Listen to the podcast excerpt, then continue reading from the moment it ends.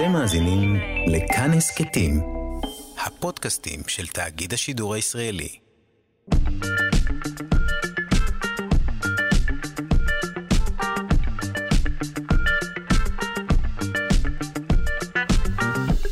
שלושה שיודעים.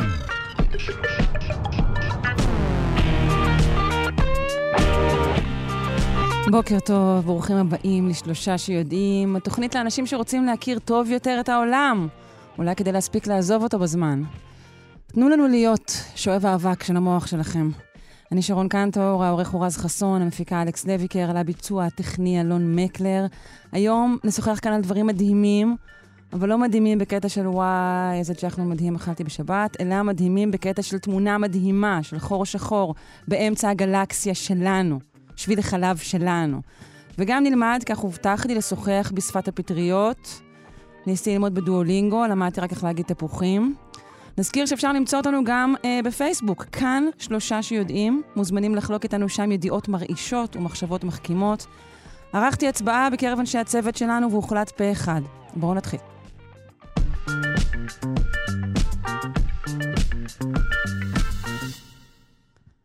אה, וואו, באמת, תמונה מדהימה. לא, זה תמונה טובה מאוד, אפילו החור השחור בעצמו נאלץ להודות שזו תמונה טובה שלו.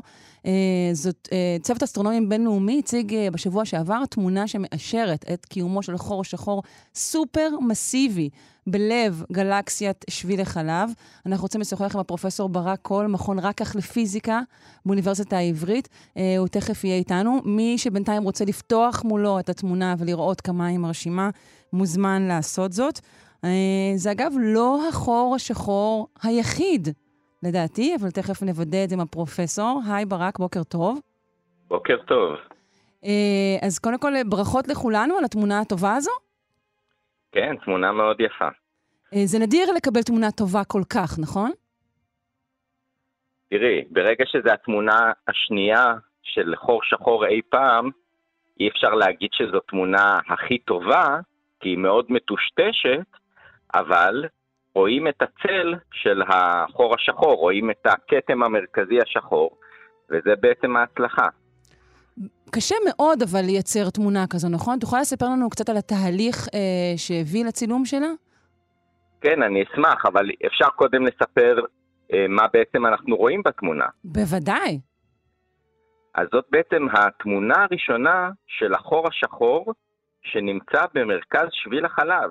שביל החלב זאת הגלקסיה שלנו, אנחנו נמצאים איפשהו בפרברים שלה, ובמרחק של אה, 26 אלף שנות אור מאיתנו. מזל שיש רכבת. נכון. נמצא, נמצא אה, חור שחור, שהיו לנו כבר סימנים לגביו עוד קודם, שהמסה שלו היא לא שמש אחת, אלא 4 מיליון שמשות. אה, אבל הוא שחור, כן. אז uh, לא, לא היה קל uh, לגלות אותו. ובעצם אנחנו היום מאמינים שברוב רובן של הגלקסיות יש חור שחור שכזה שנקרא סופר מסיבי, שהוא בעצם מכיל מיליונים ואפילו מיליארדים של מסות שמש בתוכו. Uh, אז היו לנו סימנים קודמים, וזאת הפעם הראשונה שיש לנו, אנחנו רואים אותו, שיש לנו צילום שלו. תמונה שלו. אנחנו בעצם רוצים לשאול את עצמנו איך נוצרים חורים שחורים, והאם הם אלו שיוצרים את הגלקסיה, או שהגלקסיה בעצם יוצרת אותם? כן, זאת שאלה נהדרת, והאמת היא שאנחנו עדיין לא יודעים. אה, בשנים האחרונות מתברר שיש קשר כזה, שכל גלקסיה, או רוב רובן של הגלקסיות, יש להם חור שחור במרכז, אבל מהי ההתפתחות המשותפת, מי הביצה ומי התרנגולת, אנחנו לא יודעים.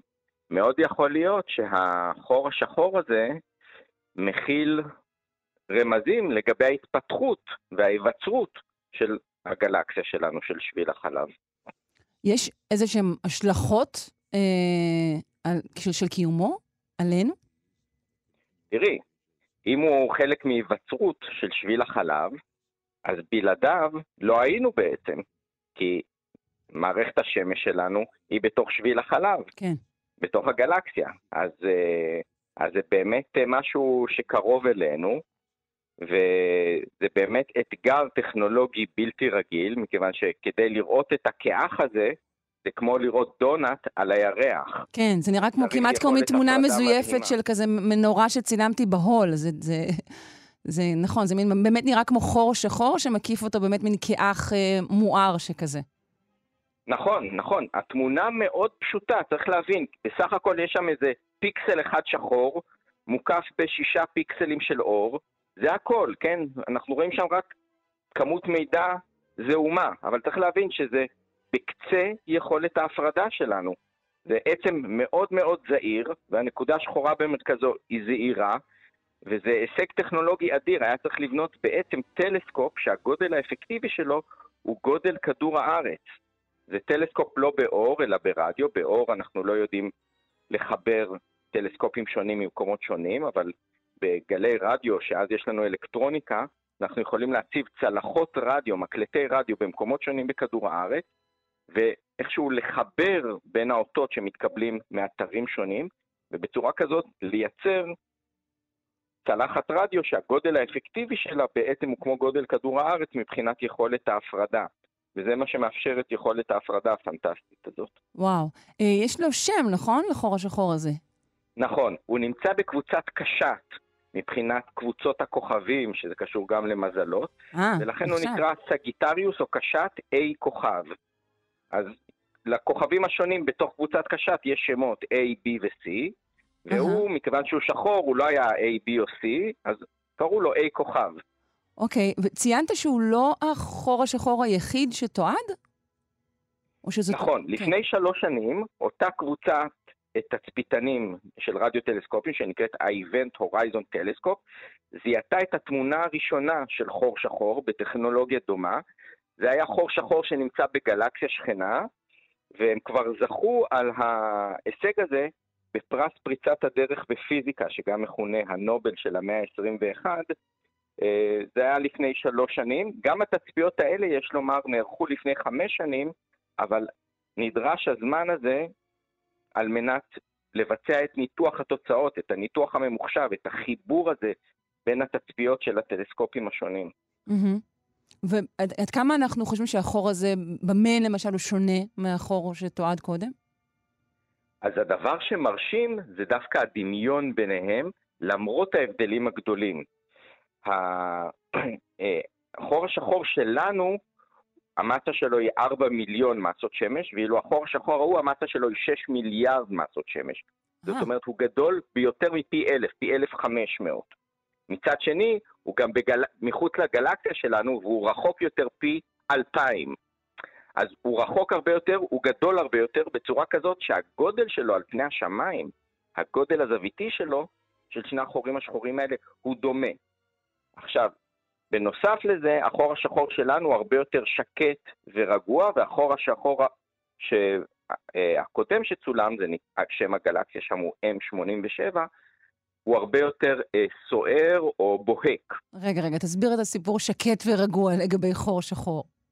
נכון. אז חורים שחורים עצמם אה, הם שחורים, והם לא פולטים שום קרינה, אבל הם מהווים כמו איזה מין שואב אבק אסטרונומי, הם סוחפים אליהם חומר מסביבתם, וסביבתם נוצר, נוצרת מין מערבולת של חומר שלאט לאט מתקרב ונקראת דיסקת הספיחה. מהמם. אותה דיסקת ספיחה מתחממת בתהליך הזה של ההתערבלות וההישאבות, ופולטת קרינה, כולל בגלי רדיו. ו- וזה מקור הבעיקות. אז האור הזה, או הקרינה הזאת, מגיעים לא מהחור השחור עצמו, אלא מאותה דיסקת סחיפה שמקיפה אותו. בהתאם לכמות החומר שהוא אה, שואב וסופח, ככה הוא יכול להיות יותר בוהק או פחות בוהק. אוקיי? והחור השחור שלנו, של שביל החלב, הוא יחסית פחות בוהק. ורק להשלים את הנקודה, ואפשר. יהיה לחזור גם לזו, היא שלמרות ההבדלים האלה, שמדובר בחורים שחורים בגדלים מאוד שונים, בבהיקות שונה, התמונות מאוד דומות. רואים את אותו כאח, את אותה נקודה שחורה במרכז, שהיא ההישג הגדול, אה, שבעצם מראה לנו את העדות לכך שיש לנו חור שחור, עצם שבולע את האור שמגיע אליו. מהמם. הבנתי שבתמונה אגב, הזו על יש גם... החור השחור, כן. מהמם. החור השחור הזה שבמרכז הגלקסיה אה, היה הבסיס לפרס נובל של 2020, לפני שנתיים, הוא ניתן לשני חוקרים שחקרו תנועה של כוכבים שמסתובבים סביב אותו חור שחור. את החור השחור עצמו קשה לראות, אפשר לראות את דיסקת הספיחה שלו ברדיו, או שאפשר לראות כוכבים שנעים סביבו כאילו שהם כוכבי לכת. והם בעצם העדות האילמת, מה שנקרא, לקיומו של החור השחור. אוקיי, okay, אני חושבת שבתמונה הזו גם נצפו כל מיני גושים שעדיין לא ברור מה הם. נכון, כשמסתכלים על התמונה הזאת, רואים שהטבעת או הדונט הזה הוא לא אחיד, אלא לעין זה נראה כאילו שיש איזה שלושה גושים או חוסר אחידויות כאלה, ואני לא ראיתי אה, אה, הסבר, אז אה, באמת אה, אני חושב שהעתיד אולי יסביר את זה, מה בדיוק המשמעות של זה, או אולי אפילו זה חלק מהרעש שנוצר, כי אנחנו צריכים לזכור שהתמונה הזאת מגיעה מרחוק מאוד כמובן, אנחנו בגבול ההפרדה, וגם ה... אה, הדרך למרכז הגלקסיה מוסתרת על ידי עצמים רבים, על ידי אבק, וזאת הסיבה גם שבאור נראה אי אפשר להסתכל לשם, כי זאת סביבה מאוד מוארת, אפשר להגיד. כן. אבל ברדיו אפשרי, ברדיו מגיעים משם גלים, אבל אה, אני לא יודע אם זה יכול להיות אולי אפילו קשור ל... אה, איזה שהם, נקרא לזה, מזהמים שבדרך, או מסתירים שבדרך. כלומר, לא חלק אינטגרלי מאחור השחור, אלא דברים שקשורים לתמונה ולמה שחוסם את דרכנו. ייתכן. Okay. אוקיי. אני כאן מעלה איזושהי סברה שאני לא יודע אפילו אם, אם יש לה התכנות או לא. אני רואה בזה על גבול, על, גבול, על גבול הסקופ אצלנו. אה, טוב, בכל מקרה, הישג אה, מדהים, אה, התמונה הזו, כולם מוזמנים לחפש אותה. תודה רבה לך, פרופ' ברק קול, ממכון רקח לפיזיקה באוניברסיטה העברית. בוקר טוב. בוקר טוב ותודה רבה.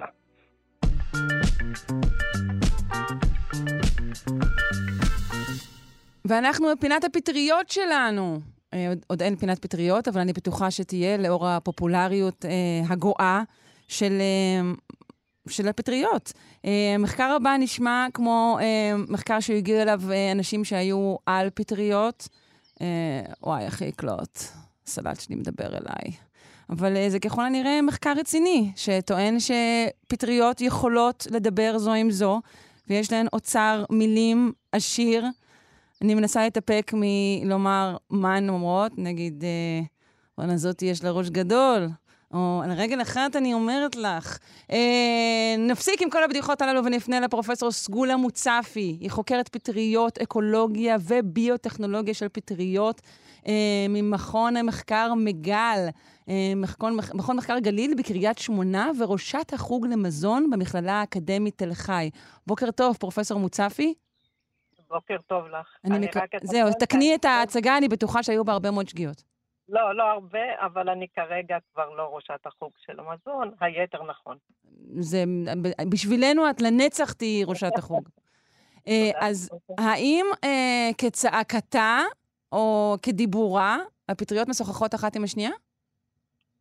אה, כל היצורים משוחחים אחד עם השני, גם יצורים ירודים משוחחים אחד עם השני, מעבירים מסרים כאלה ואחרים. רגע, בואי לא נעליב פה יצורים, כשאנחנו אומרים יצורים ירודים, יכול להיות שאנחנו נקבל טלפונים.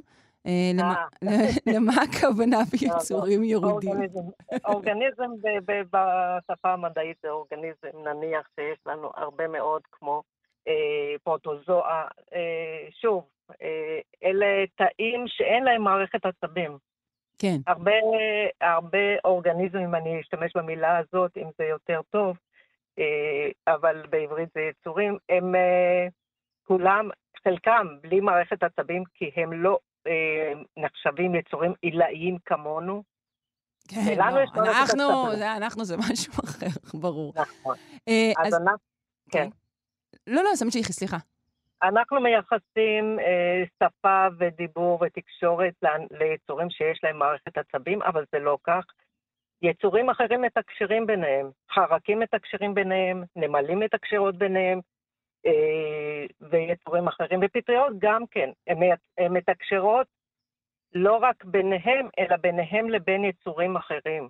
וואו. כלומר, כבר כבר uh, פורסמו מאמרים על תפקידן של הפטריות, לדוגמה בתקשורת בין צמחים. שהן משמשות כמין מעביר מסר שכזה, נכון? נכון. הן מין, נכון, הן מעבירות מסרים מעץ, נניח, שהוא הותקף והוא חולה, מעבירות מסרים לעץ הבריא השכן, והעץ הבריא השכן מתחיל להתכונן לכך שיגיע אותו גורם אה, שעלול לתקוף אותו, והוא כבר נעשה יחסית עמיד. כן. בואי נדבר על המחקר הזה, כן, אה, נכון. נכון? על איך הוא בעצם נעשה ומה מיוחד בו, כי זה בעצם קצת שונה ממה שציינת עד עכשיו, שאנחנו אומרים שיצורים מתקשרים אחד עם השני וכו', נכון? אה, לא בדיוק שונה, אוקיי. אבל פטריות הן מאוד מאוד מאוד רגישות לתנאי סביבה, את זה אנחנו יודעים. הן מגיבות, הן משתנות, זו הקבוצה העיקרית שמאוד משתנה, ומשתנה מהר. משתנה בצורה שלה, משתנה בתפקוד שלה, בהתאם לתנאי סביבה. היא מעין חיישן סביבתי, כל דבר שיעבור לידה, היא חשה ומיד מגיבה. והתגובות האלה, בדרך כלל אנחנו מקמטים אותן באמצעים של uh, מדדים כימיים או פיזיקליים. יש מושגים בנושא הפטריות שנקראים כימוטקסיס, זה תנועה לכיוון חומרים כימיים, יש פוטוטקסיס, תנועה לכיוון אור, או טרמוטקסיס, זה בריחה מחום או התקרבות לחום. אלה דברים שהפטריות מגיבות מהר מאוד אליהם. עכשיו, השאלה מה הן עושות עם המידע שהן מקבלות מבחוץ. ואנחנו יודעים שהפטריות מיד אה, משנות את כל מעבר החומרים בתוך הכורים שלהם, ומהר מאוד המידע עובר לכל חלקי המושבה. כלומר, אם קצה מושבה מקבל איזשהו מסר מבחוץ, איזשהו תנאי סביבתי שיכול להעיד שעוד מעט יגיע איזה תנאי עקה כלשהו, איזה לחץ סביבתי כלשהו, אותו קור מעביר את המסרים האלה לכל המושבה, וכל המושבה מתכוננת. וכך גם כאשר יש עקות שהפטריה פתאום צריכה להתחיל לייצר נניח בפטריות, בפטריות אה, כובע, כאלה שמייצרות גופי ריבוי עילאיים, המסרים הסביבתיים מיד מתורגמים לכך שצריך לייצר את גוף הריבוי, כי גוף הריבוי נושא את הנבגים המיניים שהתפזרו, וזה הדור הבא של הפטריה. הדוגמאות שנתת בעיקר מתעסקות במצבי עקה, אה, יש תקשורת גם בנושאים אחרים, או שבעצם התקשורת לא, הנדרשת לצמחים זה בעיקר כשיש איזשהו איום? בשאר הזמן אנחנו שומרים על שקט. תראה, לגבי הפ...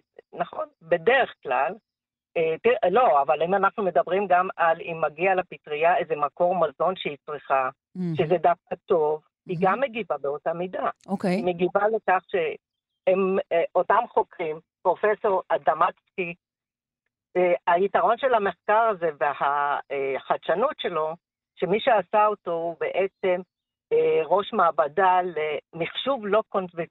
לא קונבנציונלי. אוקיי. Okay. כלומר, הוא, הוא מודד אה, זרמים חשמליים ומתרגם אותם לאותות שאפשר לראות אותם. הוא מתרגם כל פולסים חשמליים בסביבה ונותן להם צורה שאפשר לראות אותם. זו ולכן... אגב הדרך המקובלת להרגיש תנודות של, של פטריות או של צמחים אחרים על ידי yeah. חיבור של אלקטרודות?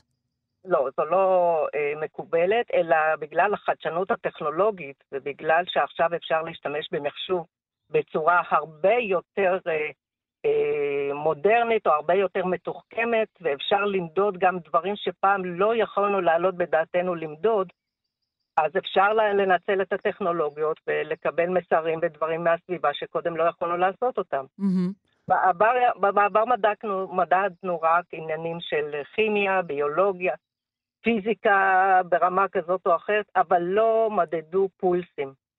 ידעו שפטריות מגיבות, אבל לא מדדו בתוכם את הפולסים המתרחשים, כי אי אפשר היה. כן. היום עם החשיבה מחוץ לקופסה, נקרא לזה ככה, והאפשרות להכניס אלקטרודות לתוך הפטריות ולמדוד uh, פולסים חשמליים שמתרחשים שם, את זה אפשר עכשיו לתרגם לשפה, את זה אפשר לתרגם למסרים, ואפשר לקבל תבניות. זהו, מה שהוא אומר, שזה דבר די קיצוני, הוא אומר ככה, אנו מראים שהתפלגות של אה, אורכי מילים פטרייתיות תואמים את זו של השפות אנושיות. זה נשמע כמו אמירה רדיקלית מאוד. נכון. אז בסך הכל הוא גם בעצמו מסתייג, הוא אומר יכול להיות. נכון. ושצריך לעשות עוד הרבה עבודה כדי להוכיח. אבל מה שחשוב כאן זה שההתחלה של העבודה נעשה, זאת אומרת, כבר אפשר לקרוא בהחלט תבניות של פולסים מפטריות שונות. כל פטריה שהוא לקח, פטריות כובע שונות, הוא לקח מספר גדול של פטריות כובע, כל אחת היה לה מערך אחר של פולסים, תדירויות אחרות, אמפליטודות אחרות. Mm-hmm. פטריה אחת הגיבה כל חמישה ימים, פטריה אחרת כל יומיים, פטריה אחרת כל חצי שעה. והיו פטריות שהיו להם אה, פולסים שונים באותו זמן גם כן. יתרה מזאת, וזה מה שמעניין, הפולסים השתנו כתוצאה מסמנים חיצוניים. זאת אומרת, הפטריה חשה תנאי סביבה ותרגמה אותם כך או אחרת גם לפולסים. השאלה הגדולה היא אם הפולסים נובעים אה, ישירות מה, מאותו תנאי, או שהוא תוצאה, הפולסים הם תוצאה משינויים כימיים של אה, מעבר חומרים בכורים. כי בסך הכל, כאשר הפטריה אה, מגיבה לתנאי סביבה, יש לה אה, זרימה, של, אה, זרימה של כימיקלים בתוך הכורים שלה, מקצה אחד לקצה שני. והיתרון בפטריות, או השונה בפטריות, זה שהן יכולות לעשות מעבר חומרים כזה דו-כיווני. כן. גם מקצה הכור אל תוך המושבה, אבל גם ממרכז המושבה אל קצה הכור. זה דו-כיווני, ולכן השאלה אם הפולסים שהוא קורא, הם בעצם רק תוצאה של הולכה חשמלית כתוצאה ממעבר הכימיקלים בכורים. או שהפולסים עצמם הם אלה שמשרים את המעבר כימיקלים בכורים. הבנתי. ובכל מקרה זה לא, זה לא דומה לשפה האנושית, כי השפה האנושית היא מניפולטיבית, ואנחנו עדיין לא רואים שצמחים וחיות עושים דברים מניפולטיביים, נכון? לא. זה, זה נכון, הם, הם קיומיים, הם צריכים להתקיים. הם, כל השיקולים שלהם, אם נקרא לזה שיקולים, זה כן. קיום. הם צריכים לעשות עם המשך המין שלהם, המשך הקיום שלהם. אה, יש שם לפעמים כן מניפולציות בכך ש... זה לא בדיוק מניפולציות, אבל הם יעשו כל דבר כדי שהם ישרדו ויתגברו ו... וימשיכו את הקיום שלהם בכל סביבה שהיא. אם זה מניפולציה, אי אפשר uh, להגיד, אבל זה מה שמנחה אותם. מעניין. אומרת, גם דברים שנראים כמניפולציה, וזה אני אומרת חזרה עלינו, יכולים להיות בעצם הישרדותיים, ואולי הם תמיד כך. ואנחנו רק חושבים שיש פה איזשהו תחכום יתר אצל בני האנוש. אה, פרופסור סגולה מוצפי, אני מודה לך מאוד. נזכיר שוב, חוקרת פטריות, אקולוגיה וביוטכנולוגיה של פטריות אה, ממכון המחקר מגל, מכון מחקר גליל בקריית שמונה. אני מודה לך מאוד, בוקר טוב. והמכללה האקדמית תל חי. והמכללה האקדמית תל חי. אה, אוקיי. בסדר. תודה רבה. טוב.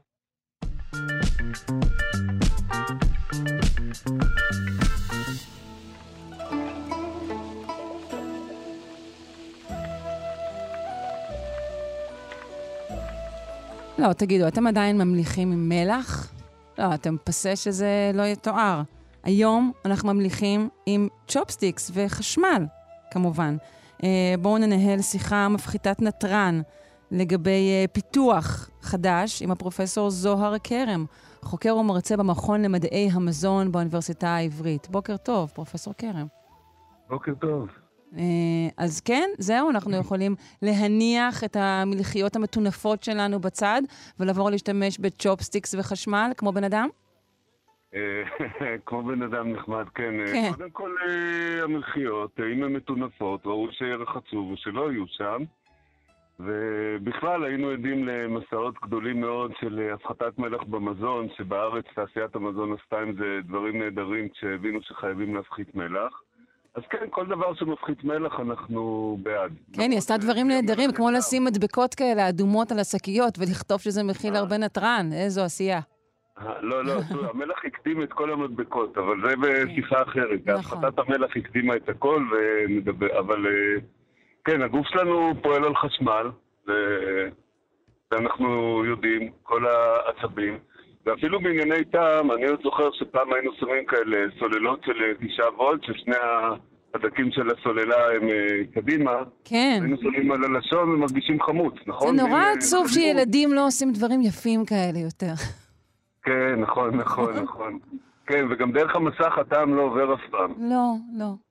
אז אה, כן, אנחנו חשים טעם, והחישה של הטעם היא מבוססת באמת על, אה, שינויים קטנים של מטענים חשמליים שזזים על הלשון שלנו. רגע, רגע, רגע, כל חוש הטעם הוא קשור למטענים חשמליים על הלשון שלנו? לא, ככה כשאומרים את זה זה נשמע לא טוב, אבל כמעט כל מה שאנחנו עושים, כל מה שאנחנו עושים, חושבים, רוצים וזה, זה כימיה, והמון מהכימיה הזאת היא הזזה קטנה של חומרים שיש להם מטען חשמלי. אז כן, אפילו אהבה לפעמים זה תזוזה של מטענים חשמליים קטנים בגוף שלנו. מי שמרגיש את ה, בשמנו את, ה, את התחושות האלה ומשדר את זה למוח, זה איברים שקוראים להם קולטנים או רצפטורים. ובאמת יש משאבות מיוחדות קטנטנות שמסיעות, אה, ומה שאנחנו הכי הרבה מסיעים זה מה שאנחנו קוראים יונים, מולקולות קטנות שגם יש להן מטען חשמלי. הכי נוח והכי קטן מכולם להסעה זה הסודיום, הנתרן. כן. ובאמת צריך זרם מאוד מאוד קטן בשביל להסיע אותו קדימה ואחורה. צריכות אה, להיות נגיעות קלות בלשון של הצ'ופסטיקס האלה. אוקיי, אז רגע, בואו נדבר על הפיתוח. אנחנו מדברים על חברת קירין היפנית, אנחנו מכירים אותה אולי מבירה, אני חושבת. בירה טובה, כן, בירה טובה. בירה טובה, נכון. אה, אני חושבת שזו הפעם הראשונה שבשבע וחצי הבוקר שני אנשים הסכימו על בירה טובה. אה, והחברה הזו אה, בעצם חוקרת את האפשרות, נכון, לשימוש בפולסים חשמליים כדי להשפיע על התחושה שלנו, על מליחות האוכל, נכון? נכון. איך הם עשו את זה? אז יש לנו פה בעצם צ'ופסטיקס, אה, שכל אחד מהצ'ופסטיקס הוא קוטב אחר של הסוללה, וכשנוגעים שני הצ'ופסטיקס בלשון, אז, אה, אז מטענים רצים מהחיובי לשלילי. אה, זה ממש כמו הבטריה הזאת. נכון, נכון, נכון, ממש כמו הבטריה, בדיוק. רק שהפעם הם מצאו את הדרך לגעת נכון באזור הנכון בלשון. אנחנו חשים טעמים שונים באזורים של, שונים של הלשון.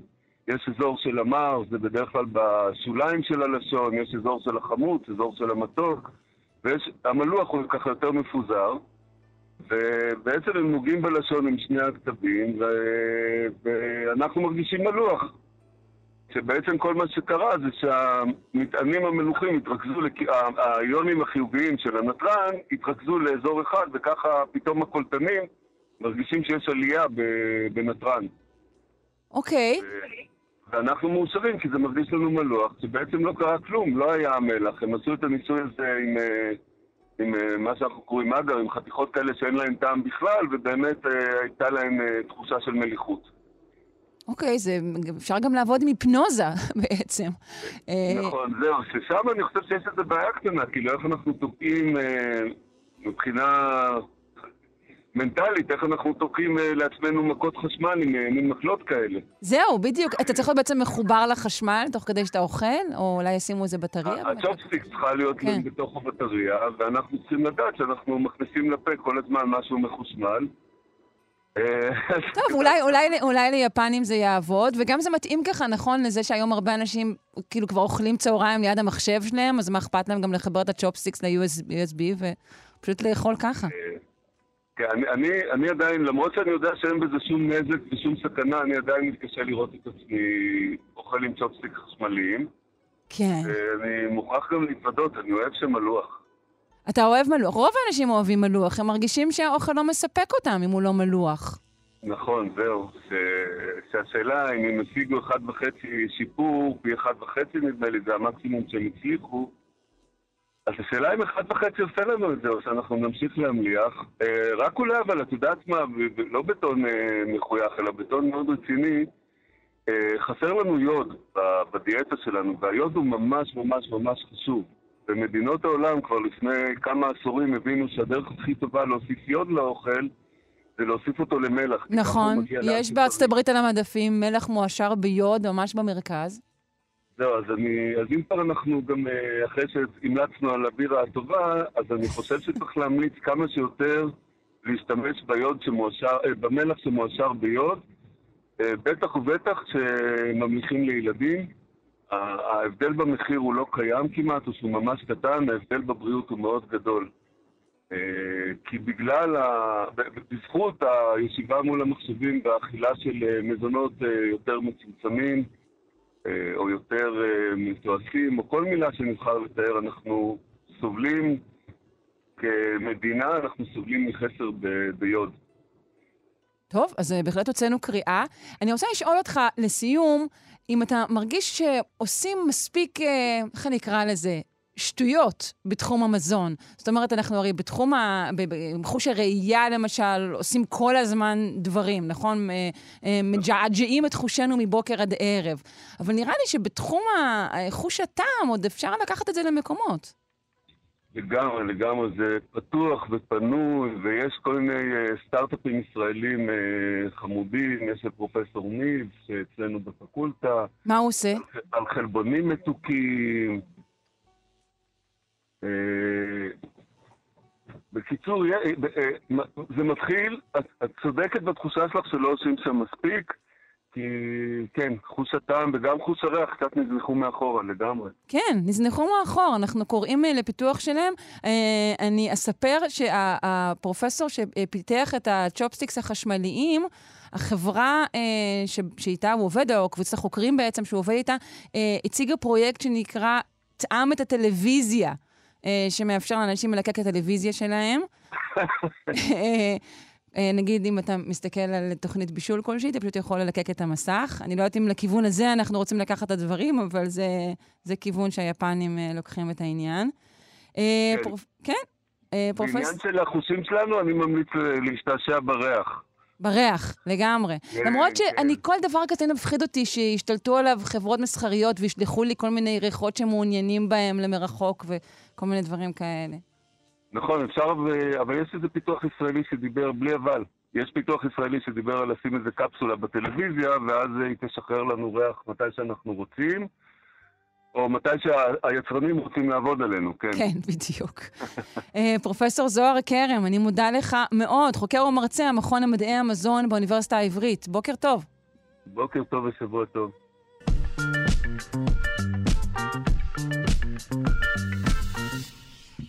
לפני שנמשיך, נספר לכם שבקבוצת הפייסבוק שלנו, כאן שלושה שיודעים, עלתה תמונה של החור השחור, עליו uh, שוחחנו קודם. תוכלו uh, להסתכל בעצמכם ולהגיד וואו. Uh, וכעת נושא אחר לגמרי, בטח אמרתם לעצמכם, וואה, תשמעו את זאתי, עושה חיקויים של דודו ארז כדי לשרוד ברדיו. אז תדעו לכם שאני לא לבד. עטלף ממין הנשפן הגדול, אני מחכה, מקווה שאמרתי את uh, שמו נכון, מחכה קולות של צרעות כדי להרתיע טורפים. כך עולה עם מחקר חדש שפורסם לאחרונה. אנחנו רוצים לשמוע יותר על המחקר הזה מהפרופסור יוסי יובל מבית הספר לזואולוגיה, והוא גם ראש בית הספר סגול למדעי המוח באוניברסיטת תל אביב. בוקר טוב, פרופסור יובל, מה שלומך? בוקר טוב, שרון. נשפון גדול, כמעט, כמעט נשפון! מה זה נשפון? איזה מין הטעיה זו נשפון? כן, זה שמות עבריים ככה יפים לטלפים. מיוטיס, מיוטיס בלטינית או בלעז. אה, זה נשמע נהדר. שוב כן. תגיד את השם הלטיני. מיוטיס, מיוטיס. זה קל, כי זה חוזר על התמונה. מיוטיס, מיוטיס. כן, בדיוק. טוב, שם טוב ללהקה. אז הנשפון הגדול בעצם עושה קולות של צרעות, נכון? נכון, אז, אז מה שקודם כל לצוות החוקרים האיטלקי הובא על ידי דנילו רוסו, מה שהם מוצאים זה שבמצב עקה, מצוקה, הנשפון משפיע קולות, אנחנו קוראים לזה סטרס קולס, הרבה בעלי חיים עושים את זה, אולי כמעט כולם, שנשמעים מאוד מאוד דומה לזמזום כזה, באז של צירה או דבורה.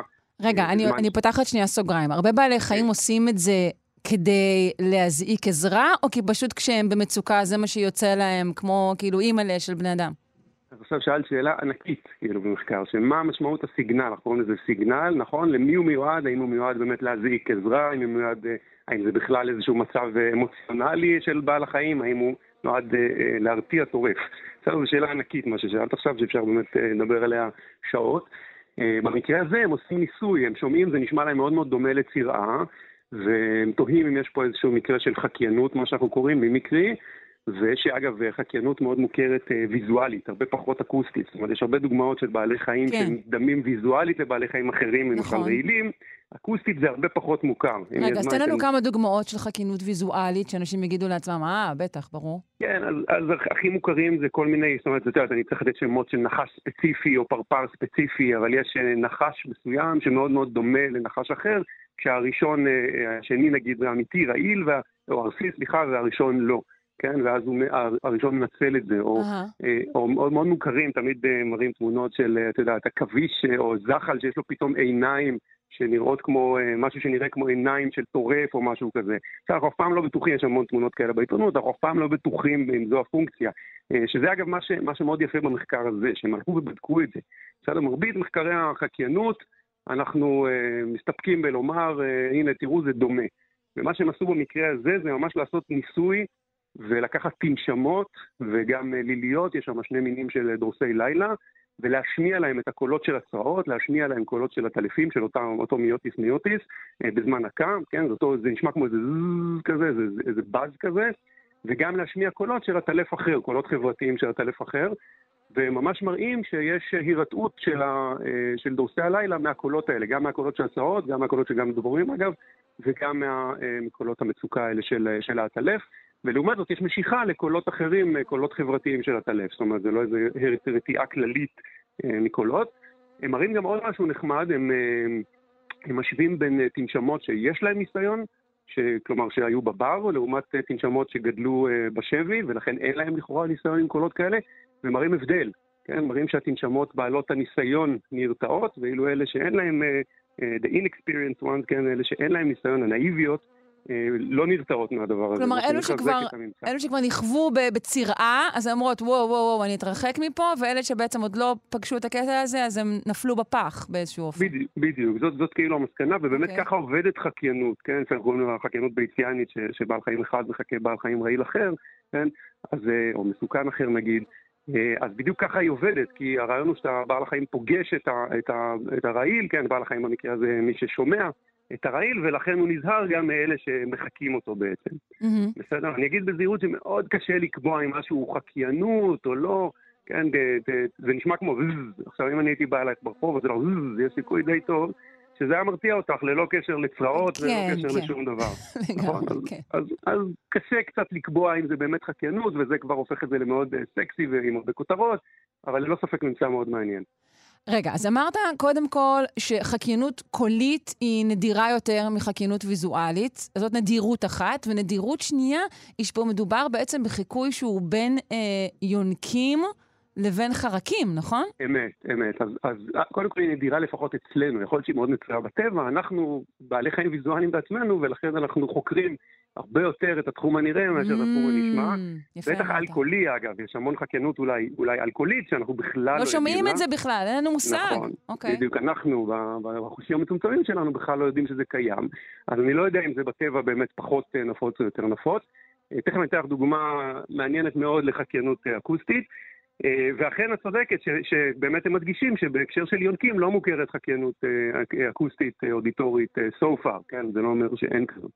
יש דוגמה מאוד יפה, דווקא לא בהקשר של, של בעל חיים רעיל או של, של אותות אזהרה, מה שנקרא, של אש, שאנחנו חושבים, החוקרים חושבים שהוא מחכה עטלף. אוקיי? אז האש משמיע קריאות אולטרסוניות, אלכוהוליות, והנקבה של האש קופאת, כן, זה אש התירס האסייתי הוא נקרא או משהו כזה, הנקבה של האש, כשהיא שומעת את זה היא קופאת, אה, לפי ההסבר, כי מערכת השמיעה שלה לא מבחינה בין הקולות האלה לבין קולות של הטלפים, ובזמן שהיא קופאת, הזכר מנצל את זה ומזדווג איתה. אוקיי? אז האש בעצם עושה חיקוי של הטלף כדי, במקרה הזה, להזדווג עם הנקבה. וואו, איזו טקטיקה. הבטחתי לך שזה יהיה וואי. אני מנסה לחשוב גם על איך עלו על הדבר הזה מבחינה מחקרית. אז תראי... במה הבחינו, כאן... במה הבחינו לראשונה, ואז בעצם איך חקרו את זה? כן, אז תראי, אנחנו, אנשים למשל כמוני מקליטים הרבה אולטרסאונד, אז אנחנו שומעים כל מיני אה, אה, הקלטות כאלה, אנחנו שומעים כל מיני קולות ושואלים את עצמנו מה מטרתן מבחינת בעל החיים. אה, למשל, אנחנו לא מזמן אה, הסתובבנו ביער בתאילנד, וכיוונו מקלט אלכוהולי ושמענו שגחליליות, כן, שזה, שהם יצורים שאמורים להיות שקטים, פתאום אנחנו שומעים טרטור כזה שאפשר לשמוע אותו רק באלכוהולי. אה. אוקיי, באוזן את לא שומעת שום דבר. התעמקנו בזה קצת, קצת יותר, אה, אה, שני סטודנטים שלי, אריאל בונמן וקסניה קריבורוצ'קו, הקליטו את זה והראו שאכן במהלך התעופה הגחלילית משמיעה קולות אלכוהוליים. עכשיו, הדבר המעניין הוא שהיא עצמה לא שומעת את הקולות האלה בכלל. איך אוקיי, אתה יודע? כי זו גם שאלה טובה מאוד, אבל זה התחום שאנחנו עוסקים בו, אז לגחלילית אין, לפי עד כמה שאנחנו יודעים, אין לה שום אוזן שמסוגלת לשמוע קולות אלכוהוליים. זה נכון שאנחנו לא בהכרח יודעים, אבל... אבל אולי זה איזשהו רטט שהיא חשה בו. אז יפה, האמת שאת פגעת בול, מאוד יכול להיות שבזמן שהיא משמיעה, אז היא עצמה חשה את הרטט שהיא מייצרת, מאוד יכול להיות, אבל בוא נגיד ככה, אם חברה שלה, שכנה שלה מייצרת את זה, כנראה שהיא לא תקלוט. אוקיי? Okay. אז אוקיי. אני מסכים לגמרי עם, הדייקנות הזו. אה, וההשערה שלנו הייתה שזה נועד לאטלף, כן? האם זה חקיינות או לא זו שאלה, אבל זה למה שנקרא אה, אות אפוסמטי, כלומר אות אזהרה, כמו שיש בעלי חיים אה, רעילים עם כל מיני צבעי הסוואה, סליחה, אזהרה מאוד מאוד בולטים.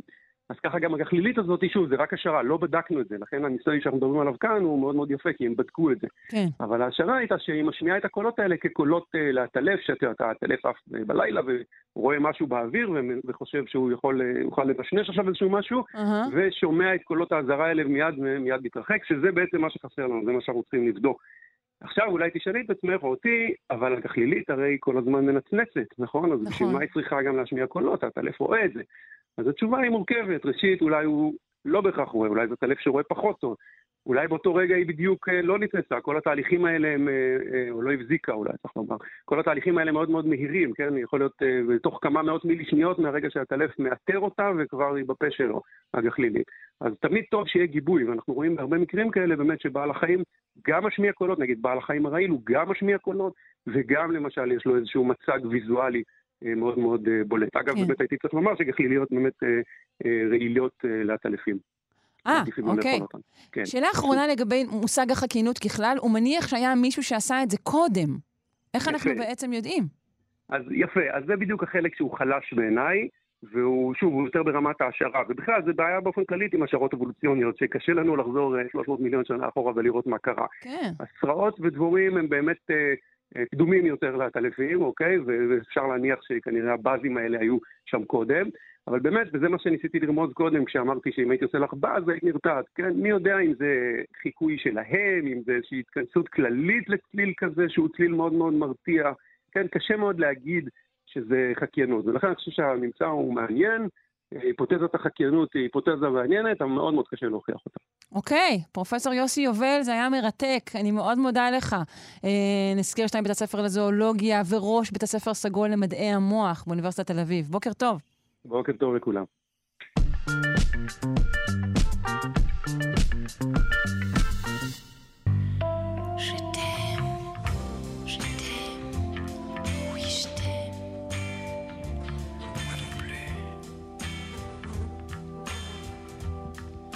דמיינו, אתם חולים, גמורים, תשושים, אך הפרטנר שלכם עדיין אה, רוצה מכם את החיבה שמגיעה לו. אם אתם בן אדם רגיל, סביר שתשתעלו עליו ותסובבו את הגב, אבל אם אתם זבוב פירות, אם אתם זבוב פירות, אתם תעדיפו הזדווגות על גבי הישרדות אישית. אה, בואו נשמע עוד על המאהב המזמזם הזה, מהדוקטור נטע דורצ'ין, עוצרת אוסף החרקים במוזיאון הטבע על שם שטיינהארט באוניברסיטת תל אביב. בוקר טוב, דוקטור דורצ'ין. הלו? כן, בוקר טוב. בוקר טוב. אז אנחנו בעצם קוראים שזבובי פירות, שיש להם חיידקים שהם בעצם מאוימים, נותנים עדיפות להזדווגות על גבי הישרדות, זה נכון? אה, לא מדויק אה, שזה על חשבון הישרדות, כי אה, אם הם מודבקים בפתוגנים, הם בסופו של דבר ימותו, אבל את הזמן שיש להם לחיות, הם מעדיפים לנצל בצורה הכי טובה, וזו הצורה הטובה ביותר לנצל את הזמן. זאת אומרת שהניסוח הזה של תעדוף, שאולי הוא שוב נובע, נגיד, מאיזושהי אה, האנשה שאופיינית לתקשורת, הוא לא נכון, כי בעצם ההישרדות היא, היא הישרדות של המין. אפילו של הפרט, כי הוא מעביר את הגנים שלו הלאה, אז uh, יש לו אינטרס uh, להזדווג כדי להעביר את הגנים שלו הלאה, למרות שהוא לא במצב בריאותי טוב. אוקיי. Okay. שזה די, uh, די צפוי. בעיקר מחרקים שתוחלת החיים שלהם היא מאוד קצרה. יש להם שבוע, שבועיים לחיות, אז uh, ברור שהם uh, יעשו את המקסימום כדי להעביר את הגנים שלהם הלאה.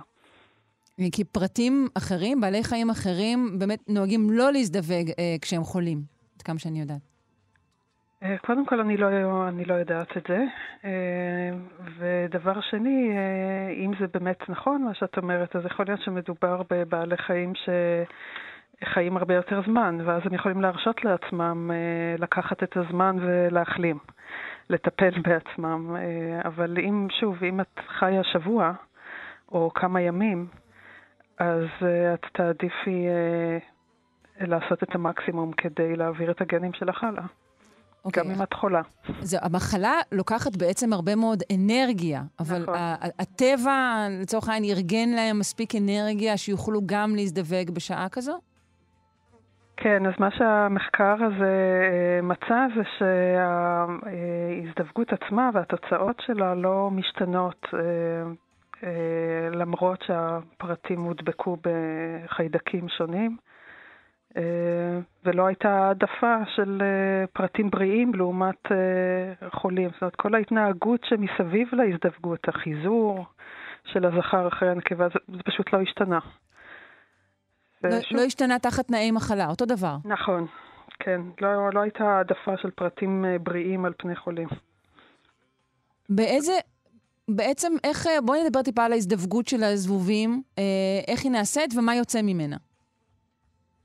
אה, בהרבה מינים של חרקים יש, אה, לפני ההזדווגות, יש אה, התנהגות חיזור. זאת אומרת, הנקבה צריכה להסכים במרכאות או לא במרכאות, או לבחור את הזכר שהיא מזדווגת איתו, ובשביל זה הזכר, יש לו התנהגות מאוד טיפוסית. הוא עושה כל מיני תצוגות, ולפעמים הוא מפריש חומרים מסוימים כדי לשכנע את הנקבה להזדווג איתו. ואז הם מזדווגים, כמו כל אה, mm. בעל חיים. ומה שיוצא מזה זה שהנקבה יכולה להטיל ביצים אה, מופרות עכשיו. כמה ביצים היא מטילה?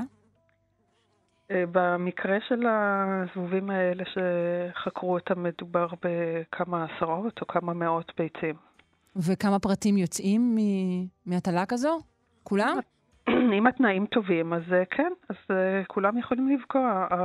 הזבובים הספציפיים האלה, מה שנקרא בעברית תסיסנית, אלה הזבובים הקטנטנים שבאים לפירות רקובים, דברים כאלה. אפשר לראות עננים שלהם על... על המצע הנכון, על פירות כאלה. אה, זה לא בדיוק זבוב, זה יותר מן הברחשים הקטנים האלה, שיש מעל קערת פירות שהשארת יותר מדי זמן? זה, זה זבובים. אוקיי, כן, אז אני מכנה אותם ברחשים, אבל הם זבובים. אנחנו מדברים על אותו יצור קטן יותר, לא מה נכון. שאנחנו מדמיינים כזבוב. זה לא זבוב הבית, זה משהו יותר קטן, כן. זה הזבובונים הקטנים שמגיעים לפירות בשלים או רקובים, כן. אוקיי, ואילו מחלות בכלל יש להם? אה, יש אה, כל מיני מחלות שיכולות לתקוף אה, חרקים. במקרה הזה הסתכלו על הדבקה בווירוסים, אבל יש נגיפים, יש תולעים שתוקפות אותם, יש פטריות פתוגניות, לא חסר. כן. הם יכולים להעביר את המחלות האלו גם לבני אדם? לא. לא. לא. גם אם הם, נגיד, מתיישבים לי על הפרי, אם אני אוכלת אותם בטעות, כל זה, שום דבר. לא, לא. לא, זה לא כמו היתושים שעוקצים ו- ומהווים וקטורים למחלות, אה, זה משהו אחר לגמרי. אוקיי, okay, כלומר, מחלות של, של uh, עכשיו אנחנו באמת מדברים בזמן האחרון על מחלות שמופיעות ב, ב, ביונקים או בחיות שונות, וחוקרים מודאגים מזה, כי יש לזה השלכה על האדם. האם חוקרים מוטרדים ממחלות שתוקפות זבובים? לא, לא, זה משהו אחר לגמרי. מה שאת uh, מדברת, זו תופעה של מחלות של בעלי חיים שעוברות uh, לבני אדם, מה שאנחנו קוראים מחלות זואונוטיות, mm-hmm. שעוברות מבעלי חיים לבני אדם, זה, זה משהו uh, אחר לגמרי. או שבעלי חיים הם מהווים וקטורים למחלות uh, כאלה. למשל, כמו מלאריה, או uh, קדחת הנילוס, או קדחת דנגי, כל הדברים האלה שיתושים שעוקצים מעבירים לנו. אה, זה משהו אחר. הם לא מושפעים מזה בעצמם. הם לא חולים. הם רק אה, נשאים של הדברים האלה. והזבובון שאנחנו מדברים עליו? הוא, אה, במקרה שהם חקרו פה, הם הדביקו אותם בנגיפ... סליחה, בחיידקים, ש... שבאמת גורמים לזבובים להיות חולים, אבל אין, אין שום אה, דרך שהם מעבירים את זה לבני אדם. הם לא מוצצי דם, הם לא מעבירים משהו לפירות, זה, זה משהו אחר לגמרי. אין מה לדאוג בעניין הזה. הכי טוב, אין מה לדאוג, וגם אנחנו שומעים שהם ממשיכים להזדווג ולהתרבות, ממש כרגיל, גם בזמן מחלה. Uh, אז uh, טוב, אנחנו שמחים uh, ללמוד על התסיסנית, כך קראת כן. לזבובון הזה? תסיסנית, כן. שם יפה מאוד. דוקטור נטע דורצ'ין, אני מודה לך מאוד, עוצרת אוסף החרקים במוזיאון הטבע על שם שטיינהארט באוניברסיטת תל אביב. בוקר טוב. בוקר טוב.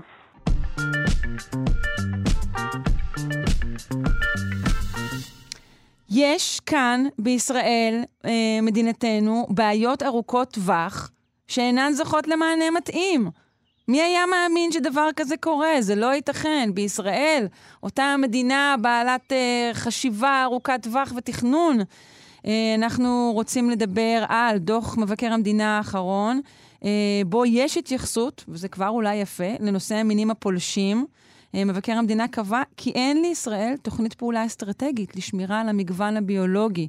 זה נשמע חמור מאוד. אנחנו נפנה לפרופסור תמר דיין, יושב ראש מוזיאון הטבע על שם שטיינהארט באוניברסיטת תל אביב. בוקר טוב, פרופסור. בוקר טוב. בעצם, מה קובע המבקר בדוח האחרון שלו? וואו, הדוח האחרון של המבקר הוא דוח של מאות עמודים, כך שהייתי רוצה להגיד לך שקראתי את כולו. כן, בוודאי, כמו כולנו, אנחנו קראנו את זה בסוף השבוע. עכשיו, הדוח מתייחס לשני דברים שהם סופר חשובים, ועצם הוצאת הדוח היא דבר מאוד מאוד חשוב. הכותרת זה מניעת נזקי מינים פולשים ושמירה על המגוון הביולוגי, ובעצם הדוח מתייחס גם לנזקים המאוד מאוד משמעותיים שנגרמים על ידי מינים פולשים בעולם ובישראל, במידה שהעבודה נעשתה בישראל ואנחנו יודעים, וגם בכלל על ההתמודדות של מדינת ישראל עם נושא המגוון הביולוגי, גם ביחס לאמנות בינלאומיות וגם ביחס לדברים שנקבעו כיעדים מדינתיים, ומדינת ישראל מתקשה אה, לעמוד בהם. אה, לאילו מילים, מינים פולשים הוא התייחס, ומה הוא אמר? הוא, הוא מתייחס באופן כללי, יש בארץ אה, אלפי מינים פולשים כנראה. ואנחנו, אה, והוא מתייחס לקבוצות שונות, הוא מתייחס לעובדה שבמזרח הים התיכון ישנם מאות מינים פולשים שהגיעו רובם, אבל לא כולם כנראה, דרך תעלת סואץ, חלקם דרך אה, מי נטל של אוניות, ומסתבר שמדינת ישראל גם לא מתמודדת עם זה בסטנדרט הבינלאומי המתבקש. הוא מתייחס לדוגמאות ספציפיות ביבשה שנותנות אה, אילוסטרציה לגודל הבעיה, למשל את תרמית העל הפורמוזני שהתגלה לפני כמה שנים בפתח תקווה והולך לגרום נזקים מאוד מאוד קשים בישראל. רגע, אילו נזקים עושה תרמית העל הפורמוזני? תרמית האל הפורמוסני הוא תרמית שמתרבה בכמויות אדירות, והוא אוכל לא רק עץ, חי ועץ מת, אלא שגם מסוגל לאכול, להיכנס למקומות של אפילו בטון ופלסטיק, דברים שלא היית מאמין שתרמית ירצה לגעת בהן, ועל ידי כך לגרום נזק לכל דבר אה, אה, שהוא מחומר עצי או פוטנציאל נזק לחומרי בנייה בכלל. וזה אה, דבר באמת עם נזקים מאוד מאוד גדולים, גם צריך להביא בחשבון שכל דבר כזה שמגיע, צריך להדביר אותו, כלומר, יש גם הנזקים של חומרי ההדברה, שהם חומרי הדברה כימיים. Mm. כך שיש פה אה, אה, נזק אה, כלכלי ישיר ונזק אה, בריאותי אה, וסביבתי אה, שנלווה אליו תמיד. אנחנו יודעים את, איך. התרמית הזה הגיע לכאן? אני לא הצלחתי למצוא את המקור, אני חושבת שאנחנו לא יודעים בדיוק איך הוא הגיע, אבל צריך להביא בחשבון שבדרך כלל המינים מהסוג של התרמית מגיעים ארצה או על תוצרת חקלאית טרייה או על חומרי גלם. ובאופן אה, נורמלי מה שקורה זה שיש אה, אה, פקחים של השירותים להגנת הצומח וביקורת במשרד החקלאות שנמצאים בנמלים והם עוברים מדגמית על הסחורות וכשהם מזהים משהו חי, אם הם לא יודעים מיידית מה, הם שולחים אותו למוזיאון הטבע על שם שטיינר לעשות את הזיהוי הטקסונומי והערכת הסיכונים. ואנחנו יודעים שכמה שיש יותר יבוא מחו"ל, כך ההסתברות הסטטיסטית שיגיעו יותר מינים פולשים הולכת ועולה, וכמובן שאם אנחנו מקטינים את, הרגולציה, כלומר מצד אחד אנחנו מאשרים יבוא של הרבה יותר פירות וירקות בלי בדיקה מראש, ומצד שני מחלישים את הרגולציה, ההסתברות שזה יקרה תהיה אה, גדולה. אה, יותר. זה שיקול שמעולם לא שמעתי עליו. בכל הדיונים על יבוא, מעולם לא הושמע השיקול הזה. לפחות אני לא שמעתי אותו. בדיון הציבורי.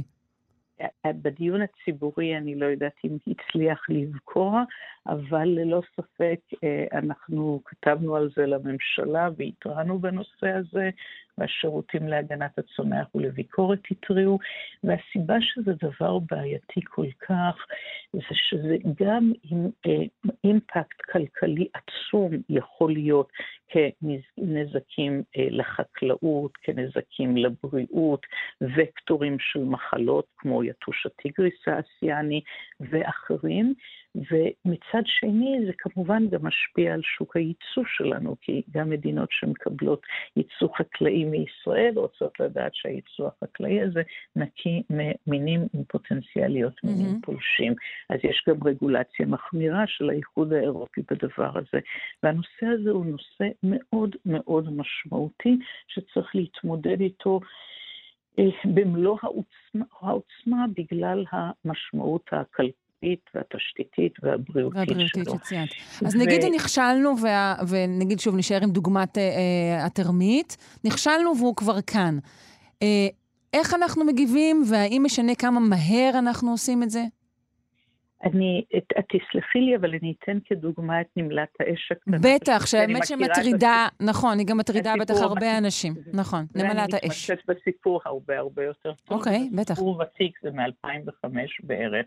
אנחנו יודעים שהיא הגיעה מדרום אמריקה, אה, כנראה לקלט אפיקים.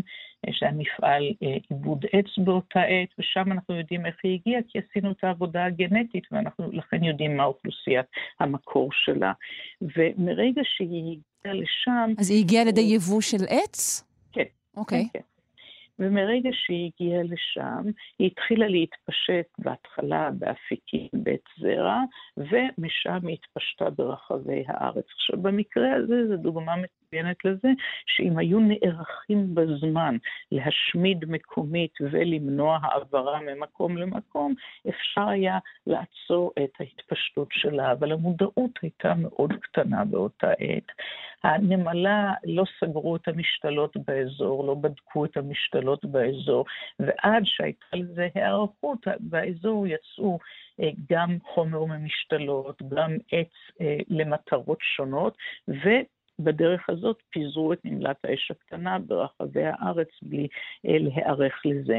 אני רוצה לחשוב שהיום זה לא היה קורה, המודעות הרבה יותר גדולה, ההתמודדות הרבה יותר אפקטיבית, ועדיין יש הרבה מאוד דברים שאנחנו יודעים שלא פועלים, וגם הדוח מצביע עליהם, למשל משתלות שממשיכות לייבא אה, צמחי, צמחי מים, שאנחנו יודעים שהם מינים פולשים. כן, אין שום איסור שמחייב, ש...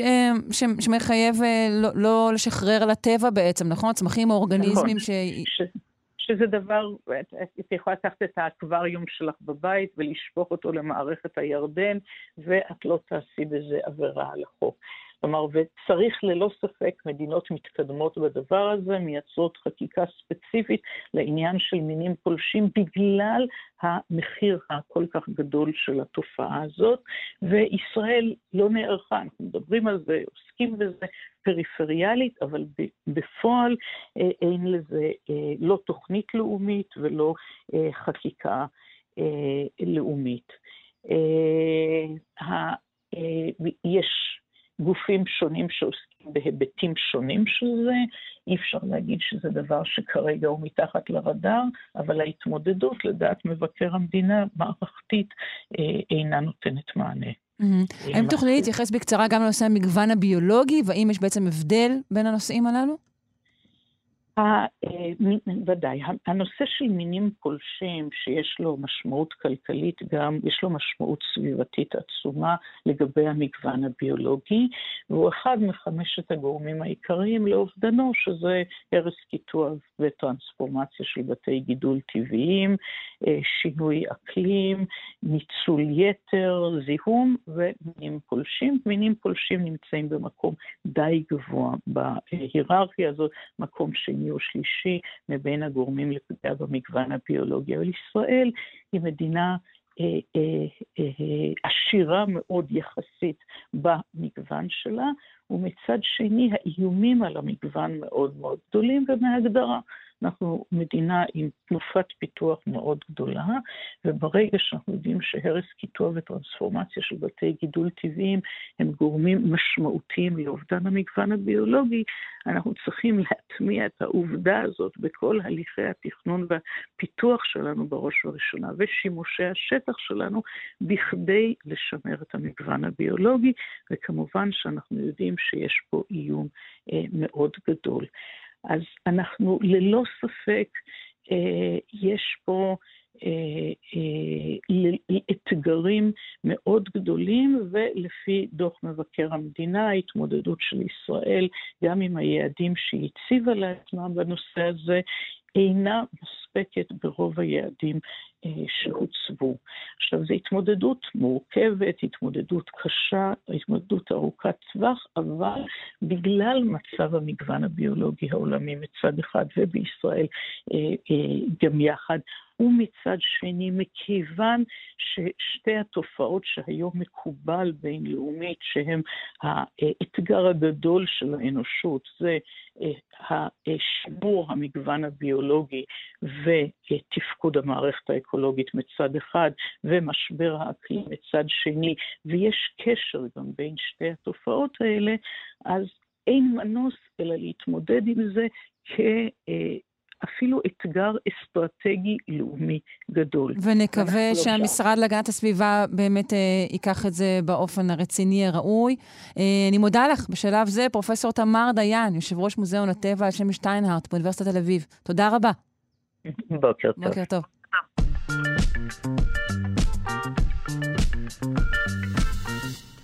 אה, אנחנו עם ציפוי חדשני למניעת חלודה. אה, חוקרים באוניברסיטה העברית פיתחו שכבה בלתי נראית, יעילה וזולה משמעותית בהשוואה לציפויים שקיימים אה, היום בשוק. אתם אולי אומרים לעצמכם, מה, מה, חלודה, זה כזה חשוב, אבל זה מאוד חשוב. אנחנו נדבר עם הפרופסור אלעד גרוס, חוקר במכון, במכון לכימיה שבאוניברסיטה העברית, והוא גם מוביל למחקר הזה. בוקר טוב, פרופסור גרוס. בוקר טוב. אז נתחיל באמת בנזקי החלודה, ולמה זה כל כך חשוב. אמ, אז חלודה זה משהו שאנחנו נוטים אה, להזניח, אבל למעשה זה משהו מאוד מאוד חשוב בכל אה, תפקוד אה, של מכשירים או מוצרים שמכילים בתוכם או מורכבים מברזל, נחושת, בין אם אנחנו מדברים על קשרים או על מעגלים חשמליים שנמצאים למעשה בכל מכשיר ש, שאנחנו מסתובבים איתו ומשתמשים בו. Mm-hmm. מה, מה יש, יש תפקיד להתחמצנות ככלל? תפקיד בטבע? Uh, התחמצנות זה תהליך טבעי ש, שקורה לכל מיני uh, uh, חומרים בטבע. מבחינת uh, חלודה, אז אנחנו מדברים על התחמצנות של ברזל או נחושת, ושם mm-hmm. ההתחמצנות הזאת היא גם מובילה ליצירת כל מיני פגמים, uh, להחלשה של החומר, או גם להגדלת המשקל שלו. מה שמפריע בסופו של דבר לתפקוד. אה, לדוגמה, יש מקרים של, אה, מקרה מפורסם בארצות הברית של גשר שהתמוטט אחרי שחלודה הצטברה בו הרבה זמן וגרמה לכשל מקומי באחד המחברים. אוקיי, okay, ואנחנו רוצים לדבר בעצם על, ה, על הפיתוח החדש הזה. במה הוא שונה ממה שהיה לנו עד עכשיו? אוקיי, okay, אז, אז עד עכשיו יש לנו בעיקר... אה, טיפולים אה, שהם אה, רובס, נקרא לזה, אם זה בספינות או בגשרים צבאיים שאפשר, אה, או ספריים שאפשר להתיז על המתכת כדי למנוע היווצרות חלודה. מה שאנחנו פיתחנו במעבדה שלי זה פיתוח אחר שהוא מתבסס על מולקולה ש, שבנינו במעבדה, והיא מאפשרת ליצור מהם רשת מאוד מאוד דקה, ושהיא מעוגנת חזק מאוד למשטח. הם ווים, נקרא לזה, מולקולריים, שתופסים את הרשת הזאת למקום, והיתרון הוא שבאמת זו רשת בלתי נראית. העובי שלה הוא מאוד מאוד, היא רשת דקה מאוד, כך שאפשר לחשוב על יישומי קצה, בין אם זה לדוגמה בפאנלים סולאריים, שאנחנו רוצים שהאור השמש יעבור אל הפאנל הסולארי, אז אפשר mm. עכשיו להדפיס מעגל נחושת ולצפות אותו עם החומר שאותו אנחנו פיתחנו, על מנת לא לפגוע ב... בהתקן עצמו. אפשר לחשוב על משקפיים חכמות, שאם גם בהם רוצים לשלב מעגלים חשמליים שיהיו מוגנים בפני חלודה, אז זה גם כן אחד מהנקודות שאפשר אה, אה, ליישם את, ה, את הפיתוח שאותו, אה, שאותו ביצענו. אה, איך חקרתם, אילו ניסויים בעצם עשיתם?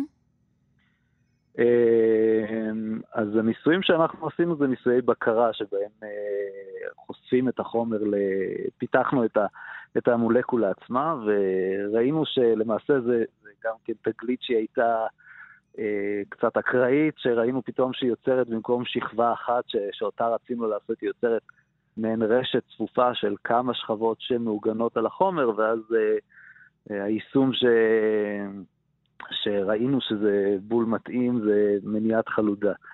אמ, אז בפועל, אחרי שראינו את, ה, את התופעה הזאת של יצירת הרשת, אז בדקנו שכשאנחנו שמים את הרשת הזאת על, לדוגמה, נחושת, היא אה, מסוגלת למנוע היווצרות חלודה אחרי שאנחנו מטבילים את החומר בבסיס חזק, או חושפים אותו ל, ל, לאוויר שמכיל אדי מים וטמפרטורה יחסית גבוהה. רגע, אתה אומר אדי מים וטמפרטורה גבוהה, ואנחנו מיד אומרים, אה, ישראל היא בטח גן עדן לחלודה. אה, ישראל, כן, לחות זה, זה גן עדן לחלודה, ולכן אה, ישנם כל הזמן מאמצים אה, למצוא פתרונות חדשים. אה, בעיקר פתרונות אה, שהם יהיו ל, ל, לדברים יותר עדינים. אז הפתרון שמצאנו לא יחליף אה, ציפויים לספינות או לגשרים, אבל הוא כן יהווה, יכול להוות שינוי משמעותי כאשר אנחנו מדברים על, אה, על שימושים אה, מאוד מאוד עדינים, כי גם היכולת שלנו, וזה חלק מפיתוח אה, נוסף שאנחנו עושים, זה ממש לעשות את הציפוי הזה בצורה נקודתית רק על מגעים חשמליים. זאת אומרת, לא mm. לא מדובר כאן על... זה לא איזה ספרי גדול שאני מרססת על כל העסק ו- ושכחתי, זה משהו מאוד לא, נקודתי. לא. אוקיי. Okay. כן. זאת אומרת, זה לא שליכטה של חומר ששמים והוא מכסה את כל, ה, אה, את כל ההתקן, או, או גוף שלם שבו למעשה, אלא רק ספציפית על האזור שבו יש את המגעים החשמליים, רק את האזור שבו, שהוא למעשה זה שמעניין אותנו, שבו נמצא החומר, נחושת או ברזל, שהוא אה, זה שתופס את החלודה, אז אנחנו יכולים גם בצורה ספציפית רק עליו לשים את ה... את הציפוי שלנו, כך שהוא ציפוי לא רק שהוא אה, דק מאוד, הוא גם נקודתי מאוד. והוא לא גם חזק מאוד, נכון? הוא עמיד מאוד. הוא עמיד, כן, כן. אוקיי, זה הרבה מאוד יתרונות. כן, כן. מתי אה, דבר כזה מגיע לשוק? ואיך? אה, אז אנחנו הוצאנו בקשה לפטנט של התהליך הזה ושל החומר שפיתחנו, ו... ועכשיו אנחנו בודקים האם uh, באמת אפשר uh, ליישם אותו על סקלות יותר גדולות ממה שבדקנו במעבדה. במעבדה אנחנו מתעסקים בדברים uh, סנטימטר על סנטימטר, דברים שהם מערכות מודל. אז עכשיו אנחנו מרחיבים את המנעד לאזורים יותר גדולים, למתכות נוספות, נוסף לנחושת. Mm-hmm. וכן, אז אנחנו, הצעד הבא זה יהיה ללכת יותר לכיוון בדיקות היתכנות יותר uh, מסיביות. והכוונה היא שדברים יצאו מהמפעלים כבר עם, ה, עם הציפוי הנקודתי הזה, או שבעצם ישימו אותו אחר כך? עקרונית התהליך הזה הוא תהליך די, uh, יחסית די פשוט, ש, שאפשר לעשות לו אינטגרציה ולשלב אותו בתהליכי ייצור uh, רגילים, כך ש... אין כאן איזה, זה חלק מהיופי של התהליך הזה, שברגע שיש את, ה, את המולקולה אה, ואת החומר ש, שפיתחנו, הציפוי עצמו הוא, אה, אפשר לעשות אותו בצורה יחסית מאוד פשוטה, ואפשר לשלב אותו בתהליכים קיימים. טוב, נשמע מצוין. נחכה שיפתחו דבר כזה גם למגישי רדיו שמעלים חלודה. אה, אני מודה לך מאוד, פרופ' אלעד גרוס, ובהצלחה עם הפיתוח. הזה. חוקר במכון לכימיה שבאוניברסיטה העברית ומוביל המחקר המעניין. תודה, בוקר טוב. תודה.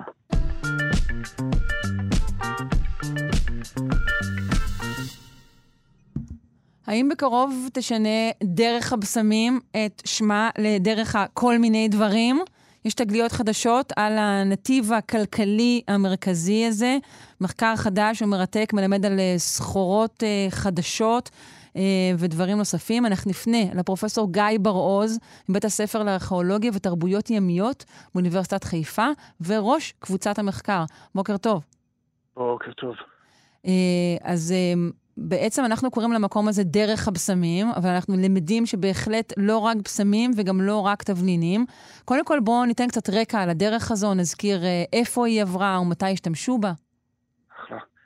הדרך הזאת מוכרת מהרקורד ההיסטורי כשנכתבה בעצם מנקודת המבט הרומית, בצד השני של האימפריה, בצד הקצה של הצריכה, שהובילה סחורות אה, בין יבשתיות מהרחוק ביותר מדרום-מזרח אסיה, אל דרך האוקיינוס ההודי, אל דרום תימן, שם אה, פרקו את הספינות והעלו את המסעות על גמלים, את המטען על גמלים.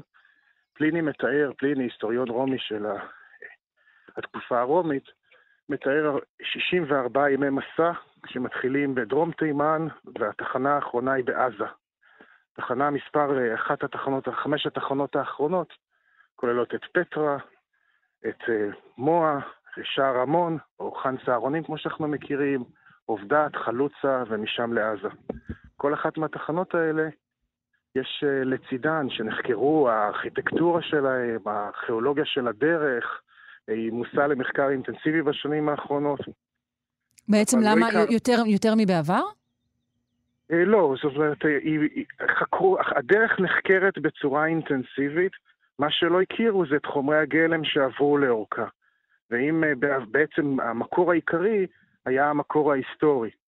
ועכשיו, מה שהתחלנו לעשות זה לחפור את ערימות האשפה שנמצאות בצידי תחנות הדרכים, ושם מצאנו את מה שהאנשים אכלו כשהם עצרו באותם חאנים, או את הדברים שנפלו להם לאורך הדרך והצטברו באותם ערימות אשפה ומשקפות את נתיבי המסחר. וואו, אתה אומר הרבה דברים. קודם כל, אנחנו מגלים שערימות האשפה עדיין אה, נמצאות שם, שהן לא התכלו כולן, נכון? נכון, זה אחלה קפסולות של ידע. כן, אני כמובן מיד לוקחת אחריות גם על ערימת האשפה שלי ומדמיינת מה ימצאו בה בעתיד.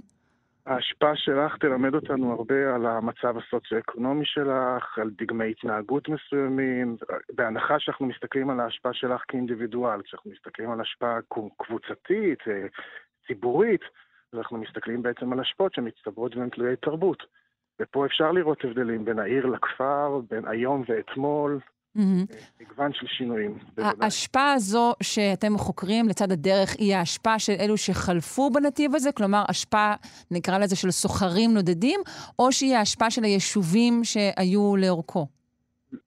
במקטע שבין פטרה לעובדת לא היו יישובים משמעותיים. אוקיי. אולי הייתה חווה חחקלאית קטנה, אבל לא מעבר לזה. איזה צימר, ככה ביוקר אולי. נסי לדמיין את זה כמו איזושהי דרך, כביש מהיר ב- ב- ב- בכל מקום בעולם, כולל בכביש 6, שבו יש תחנות דרכים, ובתחנות הדרכים ניתנים שירותים, וגם לאורך הדרך זזים הסוחרים, וחלקם, אה, אז כמו היום, זורקים קצת דברים לאורך הדרך, והזבל שנזרק לאורך הדרך זה חומר הגלם של הארכיאולוג כדי להכיר את נתיבי, את, את, את, מקור החומרים. Mm-hmm. אז מה מצאתם? ספר לנו.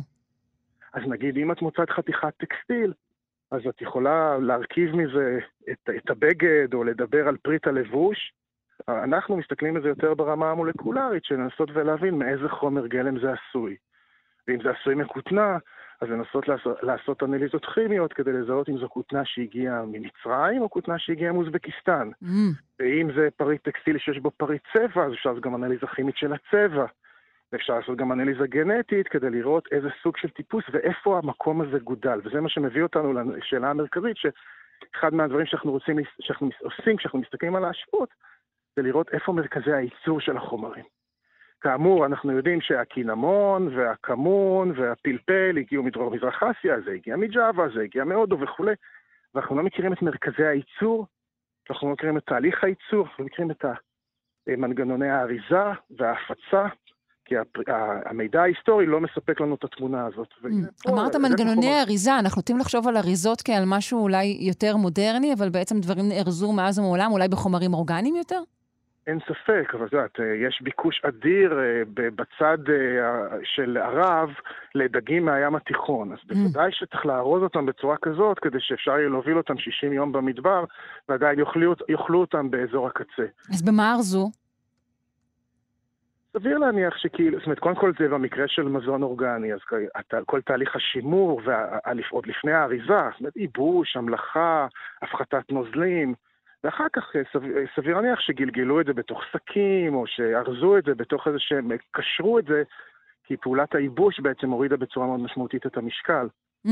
זה אחד מפתח נורא חשוב, הדברים שזזו על דרך הפסמים, זה בדרך כלל דברים שהמשקל שלהם, הערך שלהם גבוה יותר מהמשקל שאותו שהם נושאים. זאת לא נוביל... כי, כי מן הסתם אי אפשר להוביל דברים אה, כבדים מדי בדרך הזו. נכון, נכון. ומכאן באמת הדברים הנפוצים זה הבשמים וה, והתבלינים, שזה כל אותם, אה, נגיד, חומרים משני תודעה וטעם, שאפשר להוביל אותם למרחקים גדולים ויש להם משקל קטן. משקל קטן וערך גדול. ואתם מצאתם גם, נכון, גם עצמות דגים למיניהם? די הרבה חלקי דגים? מצאנו עצמות דגים ושרידים של רכיחות, כאילו, רכיחות, כל מיני צדפות למאכל, וחלקם הגיעו מים סוף ואני, חלקם הגיעו מים סוף, תיכון והנילוס, אנחנו מניחים שהנילוס והים התיכון זו אותה מערכת כלכלית. Mm-hmm. בעצם כשאנחנו מסתכלים על ההשפעות, אנחנו מזהים, של... מזהים אה, שלוש רמות של מסחר, אה, מסחר שהוא בין יבשתי, עם הדברים שמגיעים מדרום-מזרח אסיה, חוצים את, ה... את המדבר הערבי. מסחר שהוא בינלאומי ומחבר בין מקורות אקוואטיים, כלומר בין הימים השונים, נגיד בין ים תיכון לים סוף. והמסחר המקומי, שזה החומרים הדומסטיים שזזים בדוח, לאורך הדרך כדי לפרנס ולכלכל את השיירות. סוג של אה, חגורה, החגורה הכלכלית שתומכת בדרך הבשמים. כן, באמת כמו מין אה, אה, צימרים או פאוור סנטרים או מקומות כאלה שבעצם תמכו בסוחרים שעברו, ואתם מוצאים גם דברים שהם אולי לא אופייניים לאזור, בעצם דברים שאנחנו היום אומרים גלובליזציה, אבל אפשר, אפשר להגיד את זה גם, גם על אז? אפשר בינינו לדבר על גלובליזציה, זה נושא ששנוי, יש ויכוח על איך מגדירים גלובליזציה מבחינה היסטורית.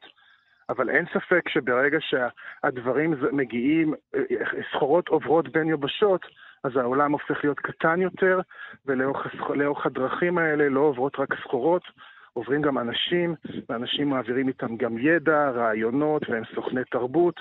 אז אני חושב שאנחנו יכולים להסכים שכל אלה עומדים בקריטריונים של גלובליזציה, שהעולם הופך להיות אה, ישות אורגנית אה, מאוחדת יותר. כן, דרך המסחר. אה, חוץ מדברים שהם ביולוגיים, הזכרנו חלקי דגים, מה עוד מצאתם, נגיד, כלים מסוימים? אז יש קצת כלי, כל מיני, אנחנו קוראים לזה כלי יבוא, של כלי חרס מיובאים ממקורות שונים. הרי במדבר אי אפשר לייצר את כלי החרס. לייצר את כלי החרס צריך תנורים, צריך עץ, ואין את החומרים האלה. אז זה זז בעצם ממרכזי ייצור, ומה שמאוד בולט, אה, היה בולט באותן ערימות אשפה שחפרנו, זה לא מעט כלים יפים, נבטים, שאנחנו מכירים אותה מפטרה. זאת אומרת, מרכז הייצור הוא שם, הסדנאות נמצאות בפטרה, mm-hmm. והדברים זזים לאורך הדרך. וואו.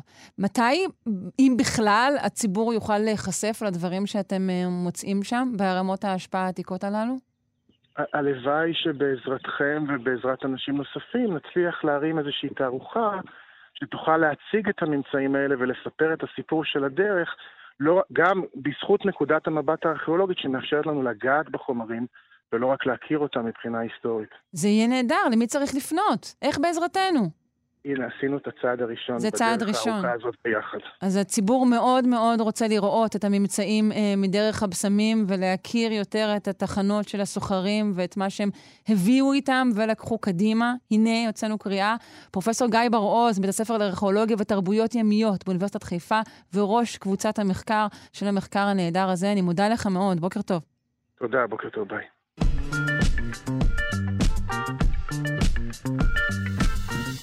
כעת אה, נאחל מזל טוב לפרופסור רות ארנון, אה, אדם שאולי כמעט אין אה, צורך להשיג, כלת פרס ישראל למדעי הרפואה ולשעבר נשיאת האקדמיה הישראלית למדעים. אך המזל טוב מגיע לה כרגע כי היא מקבלת תואר דוקטור לשם כבוד מאוניברסיטת בר אילן. בוקר טוב, פרופסור רות ארנון. פרופסור? האם את איתנו? רות ארנון איתנו? אולי לא, מיד uh, ננסה לחייג אליה שוב. אנחנו נספר לכם בינתיים שהאוניברסיטה החליטה להעניק תארי דוקטור לשם כבוד רק לנשים פורצות דרך עם מגוון תחומים. Uh, בין הנשים שיקבלו את התואר לצידה של פרופסור ארנון, חווה אלברשטיין, אה, דוקטור אורנה ברי, מייסדות ההייטק הישראלי, אשת העסקים ג'וליה זוהר, המדליסטית יעל ארד, והסופרת גלילה רון פדר עמית. אני אגיד שוב בוקר טוב לפרופסור רות ארנון, בוקר טוב. בוקר טוב. אז כבר הצגתי אותך במלוא, לא, לא במלוא תארייך, כי קשה מאוד להקיף את כולם. אה, ושוב נאחל לך אה, מזל טוב על קבלת התואר דוקטור הזה, דוקטור לשם כבוד. אני אתחיל בלשאול אותך בעצם למה אה, האוניברסיטה נותנת את התארים האלה, ובעצם למה רק לנשים? אה, כל, כל האוניברסיטאות בכל העולם אה, נותנות תוארי אה, דוקטורט כבוד, כי זה הדרך שלהם להוקיר אנשים שהם רוצים לכבד בצורה זו או אחרת. חלק מהם זה אנשים בגלל פועלם, חלק מה, בגלל תרומתם אה, לאוניברסיטה. רק אוניברסיטאות יכולות לעשות את זה. מכללות אינן יכולות, מפני שמכללות אינן רשאיות להעניק תואר דוקטורה, דוקטור. Mm. רק אוניברסיטאות שיכולות להעניק תואר דוקטור יכולות לתת דוקטורט כבוד. מכללות נותנות תארים אחרים, יקיר האוניב... המכללה או משהו כזה. כן. עכשיו שאלתי אותך גם לגבי ה... אה, לגבי נשים, כן. הפעם החליטו, זה לא, זה לא בדרך כלל. ברור. הפעם החליטו באוניברסיטת בר אילן, והם גם אמרו לי על זה, אה, לתת את ה... אה, להעניק את התואר דוקטור כבוד למספר נשים, רק נשים. ומה חשבת על זה? כי את אדם שבאמת אה, ידוע ובעל שם בתחום המחקר כבר עשרות שנים, ועבדת לצידם של גברים ושל נשים לאורך כל הקריירה אה, שלך. אז בעצם למה יש צורך בדבר כזה? תראי, הדוקטורט לכבוד שהם נותנים עכשיו זה לא, לא רק בנושא של מדע, זה בנושאים שונים. אה, אחת מאלה שתקבל את הדוקטורט כבוד זה חווה אלברשטיין. נכון. זה בתחום אחר לגמרי. נכון. אבל הם, אה, האוניברסיטה החליטה הפעם, אה, ודווקא אני חושבת שזה יפה מאוד שעשתה את זה אוניברסיטת בר אילן, לייחד את הטקס הזה להענקת דוקטורט כבוד למספר נשים בלבד. לעשות אותו עם טקס מיוחד כזה. יש בעולם בתקופה האחרונה אה, התעוררות, אני חושבת, בנושא, אני לא קוראת לזה פמיניזם אה, דווקא, אבל של אה, אה, הערכת נשים על פועלן, שאני חושבת שבשנים, ובוודאי בדורות שקדמו, אה, היה לזה תת-הכרה. כן, כך חשת גם את? אה, בגדול, בוודאי. כן? בוודאי. אם את מסתכלת על, אה, על אה, כל, במישורים שונים, על הערכה שניתנה לגברים ולנשים, אז אין מה לדבר שנשים היו ב... בתחתית הסולם כ- כמגדר, כ- זאת אומרת, כ- mm-hmm. כגוף, כגוף כולל. ועכשיו יש בהרבה אה, מקרים ומוסדות אה, נטייה לעשות איזשהו תיקון. כן. אה, נציין אה, כמה דברים אה, לגבי התואר עצמו. את מקבלת אותו על הוקרה והערכה על תרומתך הייחודית לקידום המדע והרפואה, על מצוינות ועל חדשנות במחקרייך, שהביאו מזור לנשים ולגברים על פני הגלובוס כולו. מדובר, את היית בין היתר מפתחי תרופת הקופקסון, נכון? את הרשת נפוצה, זה אולי הדבר המרכזי שאת כן. ידועה בגינו. אבל בשנים האחרונות את בעצם עוסקת בחיסון נגד שפעת, נכון? נכון, אנחנו ניסינו לפתח אה, חיסון אוניברסלי נגד שפעת. שלא יהיה חיסון עונתי, אלא חיסון אה, אה, אוניברסלי? זה שונה? ש, שהוא לא יהיה חיסון עונתי, אלא שהוא יענה על הספציפיות של אה, הרבה מאוד זנים של שפעת, ולכן הוא יוכל להיות יעיל כנגד, אה, בעונות, בעונות שונות ולאו דווקא בעונה מסוימת. אה, לדאבוננו, או לדאבוני, אבל לדאבון החברה, הניסוי הקליני שערכה החברה אה, לא עלה יפה, וכרגע הפרויקט נזנח. אה, זה מצער מאוד. מאוד. אוקיי. את עובדת על עוד דברים כרגע שנרצה לשמוע עליהם? כרגע דווקא יש לי, אני התחלתי בפרויקט חדש שקשור לאלצהיימר, שמאוד מרגש אותי, ו... אבל זה בשלבים ראשונים. ובינתיים ההתרגשות היא שלי בלבד. אוקיי, אז נסו... וש... אני מקווה שנשוחח על כך. המעבדה שלי, כמובן. אני מקווה שנשוחח עליו אה, אולי עוד כמה חודשים, אולי בשנה הבאה. נאחל אה, לך ולשאר אה, מקבלות התואר לשם כבוד מבר אילן אה, מזל טוב, ותודה רבה על כל פועלך. פרופ' רות ארנון, רבה, תודה. תודה רבה ותודה על הרעיון. להתראות.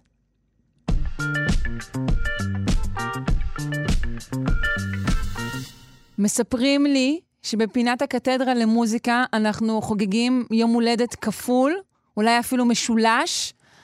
יש יום הולדת לתאגיד, יש יום הולדת לצ'ייקובסקי, ויש גם יום הולדת לפרופסור משה זורמן עצמו, האומנם? כן, פייסבוק גילה את סודי העלום, אז אכן זה היום. ככה זה עם פייסבוק, צריך מאוד להיזהר עם הנתונים שאתה מכניס לשם. כן. אנחנו היום בעצם באיזשהו אופן מבטלים את תרבות הביטול, בכך שאנחנו בעצם מקדישים פינה לצ'ייקובסקי, נכון?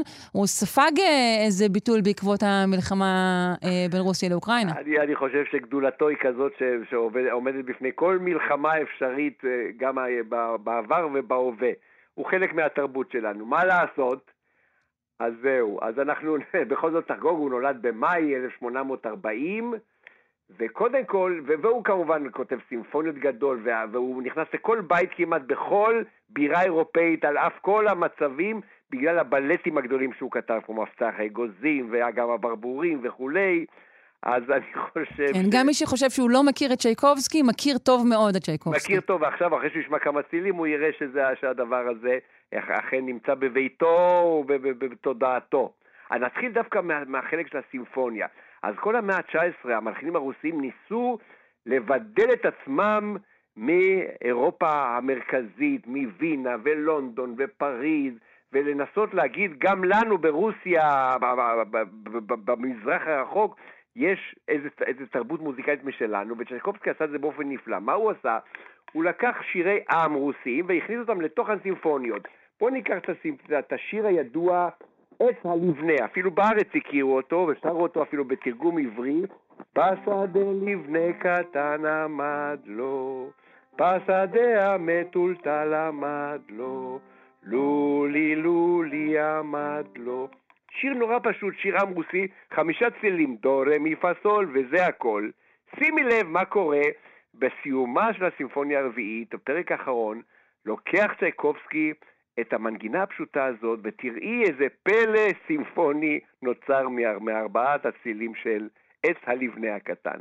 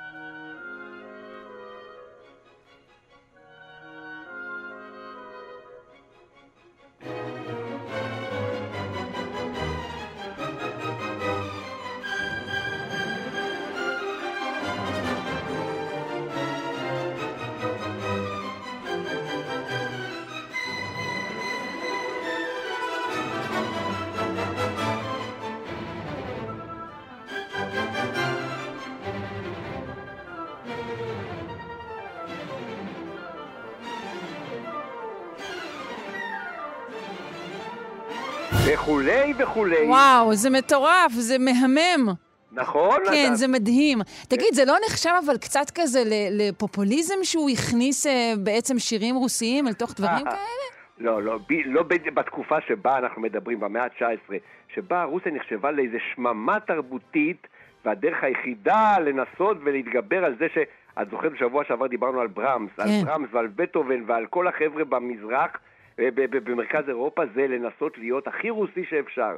וזה הביא אותם, מה שקרוי הלוקאלי הפך להיות אוניברסלי, זה מילת הפלא. איך כן. אתה... בזה האמת שגם היום, גם היום זה כך. כבר לא מנסים לעשות משהו לכולם, אלא להביא את, ה... את הקטע שלך פנימה. הקטע שלך. כן. ואם זה אמיתי ונכון וגאוני, כמו שצ'ייקובסקי יודע לעשות זה, אז זה כובש את העולם כולו, אף על פי שזה עץ הלבנה הקטן, שיר עם רוסי. כן, אבל... טוב, זה היה פומפוזי, זה לא היה שום עץ לבנה קטן, הדבר הזה. נכון, זה היה עץ לבנה ענק. אבל מה שבעצם מכניס את צ'ייקובסקי לכל בית, בכל רחבי תבל, זה דווקא המוזיקה לבלטים שלו. אז בואו נתחיל, ויש כמובן מסורת גדולה של בלט רוסי והכל בול, בולשוי, כל מי שמגיע למוסקבה, לא, לא בימינו אלה, מיד הולך לראות את הבלט הרוסי הגדול. אז בואו נתחיל מה, מהבלט המפורסם, אגם הברבורים. זה הסיפור של נסיכה מחושכת שהופכת לברבור בחצות הליל, ואז הנסיך מתאהב בה, בסוף כמובן זה קטסטרופה, כי שניהם איכשהו טובעים באגם. הסיפור אבל... מגיע בעצם מאיפה? אני לא בטוחה שאני יודעת. מי? הנסיך? סיפור, הסיפור עצמו, 아, הסיפור. הסיפור זה סיפור אה, עם רוסי עתיק שמתגלגל לו ו- ומגיע לבמת הבלט. וזה מאבק בין הברבור השחור והברבור הלבן, שאחר כך להיות גם נושא של סרטים כמובן. וכולי, ומלחמת הטוב וה, והאהבה ברוע הנצחי כמובן, אבל מה שאנחנו זוכרים מכל הסיפור הזה שאנחנו שוכחים מהר מאוד, שימי לב למנגינת הפלאים, המתרים מתארים את מימי האגם, והאבוב הוא הברבור המופלא שבחצות ליל הופך להיות לנסיכה פלאית.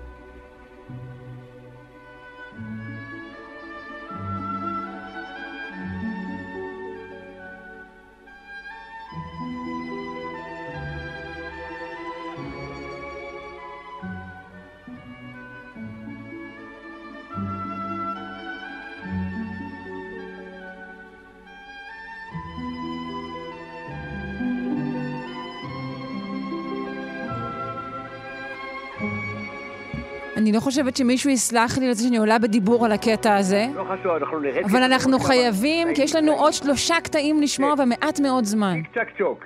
עכשיו, אם את רוצה בכל בירה תרבותית לחגוג עם המשפחה שלך את ה Christmas או את השנה החדשה, אתה הולך עם המשפחה להצגה של מפתח אגוזים. הייתי בלונדון לפני כמה זמן, זה היה מפתח אגוזים על השלג, על הקרח. בוודאי, חייבים. חייבים. עוד פעם סיפור של ילדה שמקבלת מפתח, מפתח אגוזים כמתנה, המפתח הופך בזמן, אחרי כמה זמן לנסיך מופלא והם מתחתנים.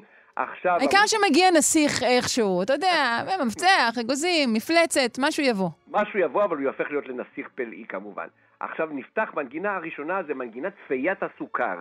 איך מתארים פיית סוכר בצילים? ממציאים כלי, שזה צ'ייקובסקי, התרומה של צ'ייקובסקי לעולם התזמורת, כלי בשם צ'לסטה. זה מין פסנתרון קטן, אבל הוא משמיע צילים של פעמונים ככה נשמעת תפיית הסוכר עם הצ'לסטה בתוך המוזיקה של מפתח אגוזים.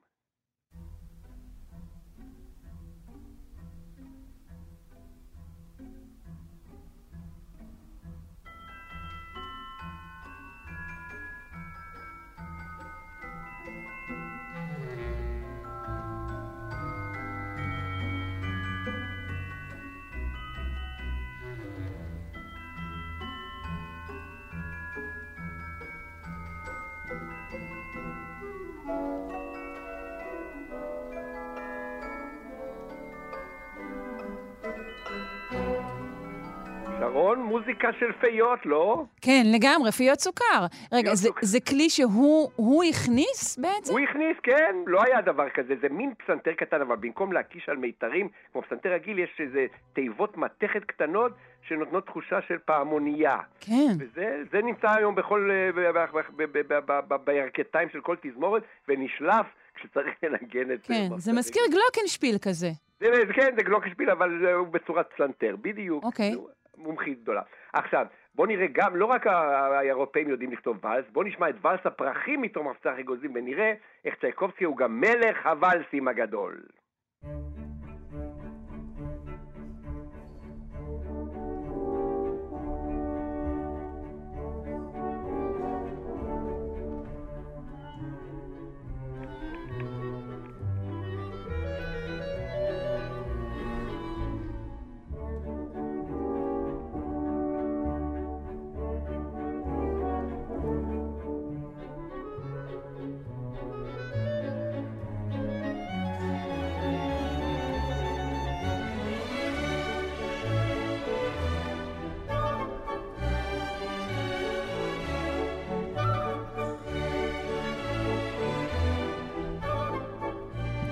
אחרי הפינה היום אנשים שוכחים מכל השאר, הם לא מקשיבים לכלום, הם כן. שוכחים מהאירוויזיון, הם אומרים רק צ'ייקובסקי בשבילנו. ואיך שאני מכיר אתכם, אתם בטח פצחתם במחול באולפן איפשהו. האמת שזה נכון, בי נשבעתי. נשבעת. עכשיו, נסיים בנימה הומוריסטית. כשאני רוצה להיות שמח וטוב לב, אני שם את הקטע הזה שבו לואי ארמסטרונג ובני ודני קיי מתחילים לקרוא את השמות של כל המלחינים הרוסים הגדולים, צ'ייקובסקי ומוסורסקי ורחמנינו וגרטלים, הם לוקחים את המנגינה של When the Saints, כשהקדושים תוספים. ומי הם הקדושים? כל המלחינים הגדולים מכל רחבי תבל, שבשמיים מנגנים לנו את ה-When the Saints go marching in, בוא נשמע את זה, תראו כמה... רק לפני שנשמע, אנחנו, לפני שנשמע, אנחנו נודה לך, פרופסור משה זורמן, מלחין, מנצח ומייסד הקתדרה למוסיקה בשיתוף דוקטור אסטרית בלצן, ונאחל לך שוב אה, יום הולדת שמח. תודה, תודה, שרון. Bye. What about Brahms? He laid no bomb. And Chopin? Solid man. And Bach, that great old master? Yeah, that great old master was a gasser. Yes, but Mozart the most with all he had. With the symphonies and operas and all that jazz. When it's Do you dig Rachmaninoff? On and off. Rimsky? Mm, of course, of course. Ravel and Gustav Mahler. Yeah, but don't... אפשר להישאר עם זה באנדר? אפשר להישאר עם זה באנדר?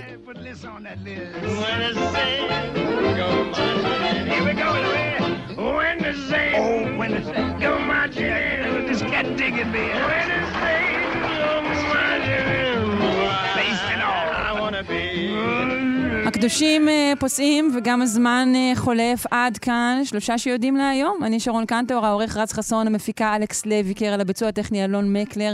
נזכיר שאנחנו משודרים פעמיים ביום, בשבע הבוקר ובשידור חוזר בשמונה בערב. יש דיבור על זה שמחר ב-15 מושלמי בבוקר ניתן יהיה לראות ליקוי ירח חלקי למשך רבע שעה בלבד, אז זה למשקיענים. אה, מי שכן רואה אותו מוזמן לספר על כך בקבוצת הפייסבוק שלנו, כאן שלושה שיודעים. כולם כבר שם. להתראות מחר. אתם מאזינים לכאן הסכתים, הפודקאסטים של תאגיד השידור הישראלי.